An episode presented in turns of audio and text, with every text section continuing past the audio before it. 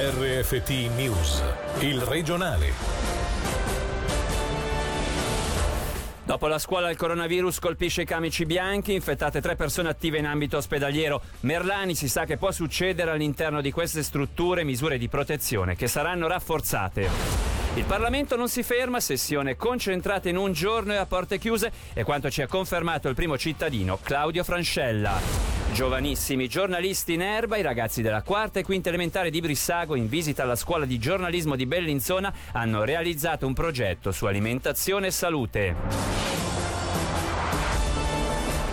Buonasera dalla redazione. Come avete sentito dai titoli, il coronavirus ha colpito tre persone del settore ospedaliero, portando i contagi riconosciuti a 18. Sulla situazione in Ticino e sui nuovi casi emersi oggi sentiamo il servizio a cura di Angelo Chiello e Gaia Castelli. Comparso ieri per la prima volta tra i banchi di scuola, il coronavirus ha colpito anche in corsia. Tre camici bianchi infettati, due riconducibili ad un contatto con l'Italia, mentre il terzo è stato contagiato mentre lavorava, portando così i casi confermati in Ticino a 18 in totale nazionale, a cui potrebbe aggiungersi un secondo dipendente della dogana di Chiasso Strada, già in quarantena. Infatti si tratta di uno dei collaboratori del collega risultato positivo ieri. Tornando al terzo caso, la persona attiva in ambito ospedaliero, la malattia è stata scoperta proprio nel corso di un'indagine ambientale tra i contatti di un paziente che si era presentato al pronto soccorso per una caduta e, in quel momento, senza sintomi. Sulla situazione su questo caso specifico, Gaia Castelli poco fa ha sentito il medico cantonale Giorgio Merlani stato in contatto con un caso confermato e al momento di fare l'indagine ambientale di questo caso confermato siamo risaliti indietro 48 ore prima dell'apparizione dei suoi sintomi e in quelle 48 ore precedenti aveva fatto un passaggio in una struttura sanitaria con un contatto con qualcheduno. A quel punto lì abbiamo indagato le persone, qualcheduno ha presentato sintomi, è stato sottoposto al test che si è rivelato poi positivo. Che impatto ha un caso simile all'interno di una struttura sanitaria? Preoccupa?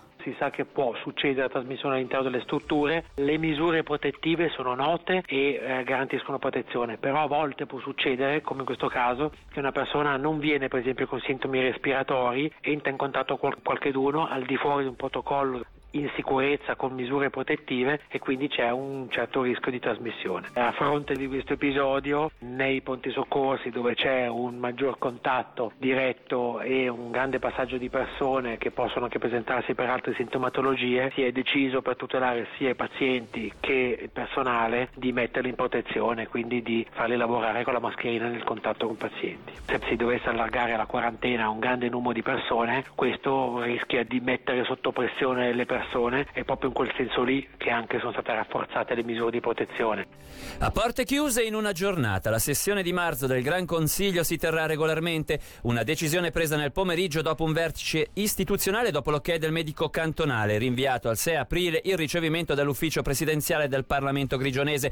A Palazzo delle Orsoline, oltre ai giornalisti accreditati, potranno entrare solo i 90 deputati, come conferma il presidente del Gran Consiglio, Claudio Francella. La seduta di Gran Consiglio, a mio giudizio, se la situazione non va a precipitare nei prossimi giorni si deve tenere regolarmente. Il Gran Consiglio è l'organo politico più importante del cantone, quindi le conseguenze eh, della sua attività si ribaltano sulla società, sull'economia e quindi eh, questo era un motivo di seria riflessione. Inoltre le scuole, i negozi sono aperti, credo quindi che il Parlamento deve dare un segnale anche di coerenza in questo senso. Oltretutto siamo 90 deputati, quindi siamo sotto la soglia dei 150 che è ora consigliata dalla Confederazione. Chiaramente ci saranno delle misure eh, di prevenzione particolare, faremo il possibile per farla in una giornata sola, quindi andremo probabilmente anche in notturna e questo per evitare di aumentare il rischio di, di doppio contatto venendo più giorni. Nell'aula ci saranno dei disinfettanti, cestini con dei coperchi, le porte saranno chiuse, saranno solo i giornalisti accreditati e la seduta comunque si terrà regolarmente.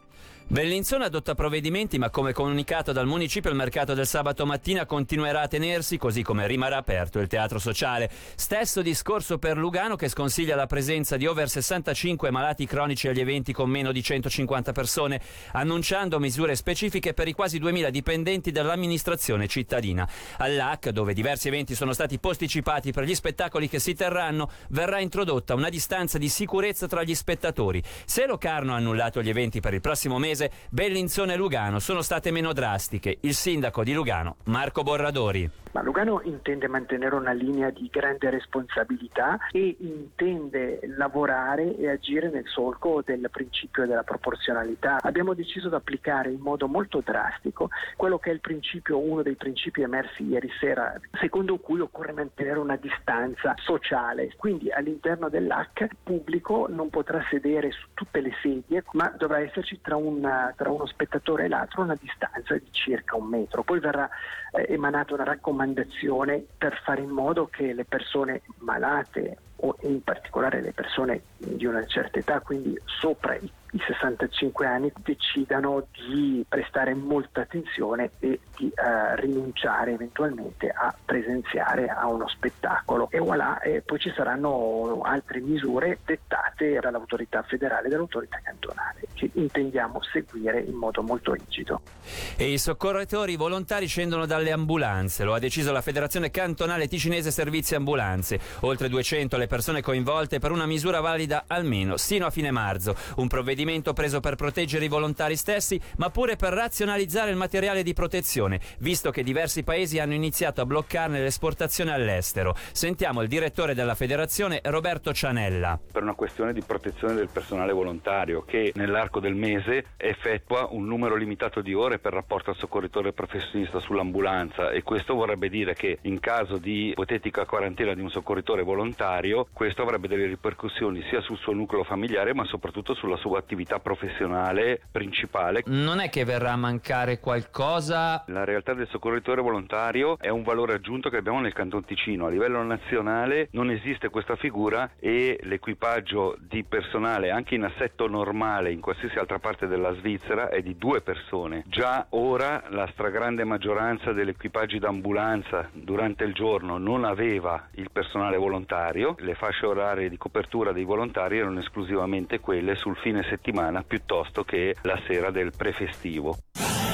Ora voltiamo pagina, liberato il 35enne ticinese arrestato in Florida. L'uomo fermato all'aeroporto di Orlando lo scorso 10 febbraio insieme a un 45enne comasco con 8 kg di chetamina in valigia ha già fatto rientro in Ticino, una vicenda che però non è ancora ai titoli di coda. Sentiamo Gaia Castelli. Hanno fatto ritorno a casa il 35enne di Chiasso e il 45enne comasco fermati poco meno di un mese fa appena atterrati all'aeroporto di Orlando con 8 kg di chetamina nella valigia. Ma il rientro a domicilio non fa scrivere ancora la parola alla fine a una vicenda che li aveva portati in carcere. Ora l'obiettivo del loro legale, Alexandro Maria Tirelli, è che i due siano giudicati qui per evitare un eventuale carcere negli Stati Uniti. Al Corriere del Ticino l'avvocato ha spiegato che è nell'interesse della giustizia americana evitare i costi del processo e degli imputati ed è quindi fiducioso che si giunga ad un accordo magari in cambio di una riabilitazione attraverso un servizio sociale da svolgere in Svizzera e in Italia e il divieto di tornare negli Stati Uniti per almeno dieci anni. Una soluzione molto diversa dagli otto anni di prigione prospettati inizialmente. È in piena attività il percorso didattico interattivo Occhio allo specchio che permette alle scolaresche di scoprire il mondo dei fenomeni legati alla luce e alla visione attraverso esperimenti in gruppo o singolarmente. Iniziativa promossa dalla manifestazione di divulgazione scientifica a sconoscenza, di cui sentiamo il coordinatore Giorgio Gilardi. Gli argomenti seguono un po' quello che è il tema luce, quindi si parte da una prima sala dove si vanno a vedere quelle che sono le fonti, quindi ci può essere il sole, ci può essere una lampada, può essere un proiettore, per poi passare al secondo spazio dove i bambini possono partecipare a esperimenti per eh, capire come la luce viene trasmessa. Quindi si lavora anche con lenti, con filtri, con specchi. I bambini sono continuamente chiamati a fare delle esperienze e soprattutto a cercare di trovare la soluzione all'effetto o all'esperimento col quale sono stati confrontati. Per noi la mostra deve essere essere qualcosa in cui il partecipante si attiva, gioca, prova, sperimenta, fa per stimolare da una parte la curiosità e d'altra parte per trovare delle risposte a dei problemi che giornalmente noi ci troviamo confrontati.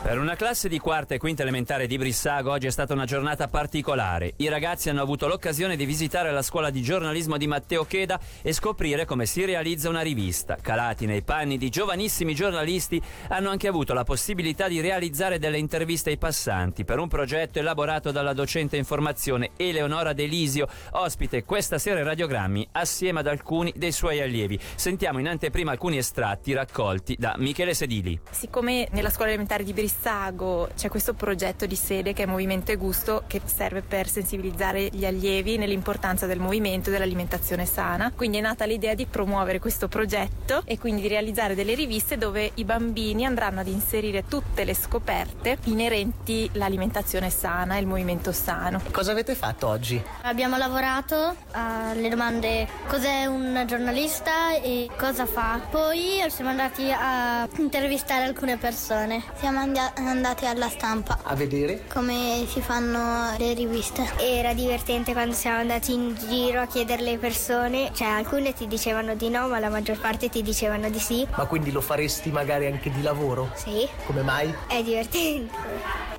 Dunque, dopo lo spazio dedicato a due canzoni, ci sarà il nostro approfondimento. Per oggi l'informazione termina qui, dalla redazione e da Davide Maggiori. L'augurio di una buona serata il regionale di RFT, il podcast su www.radioticino.com.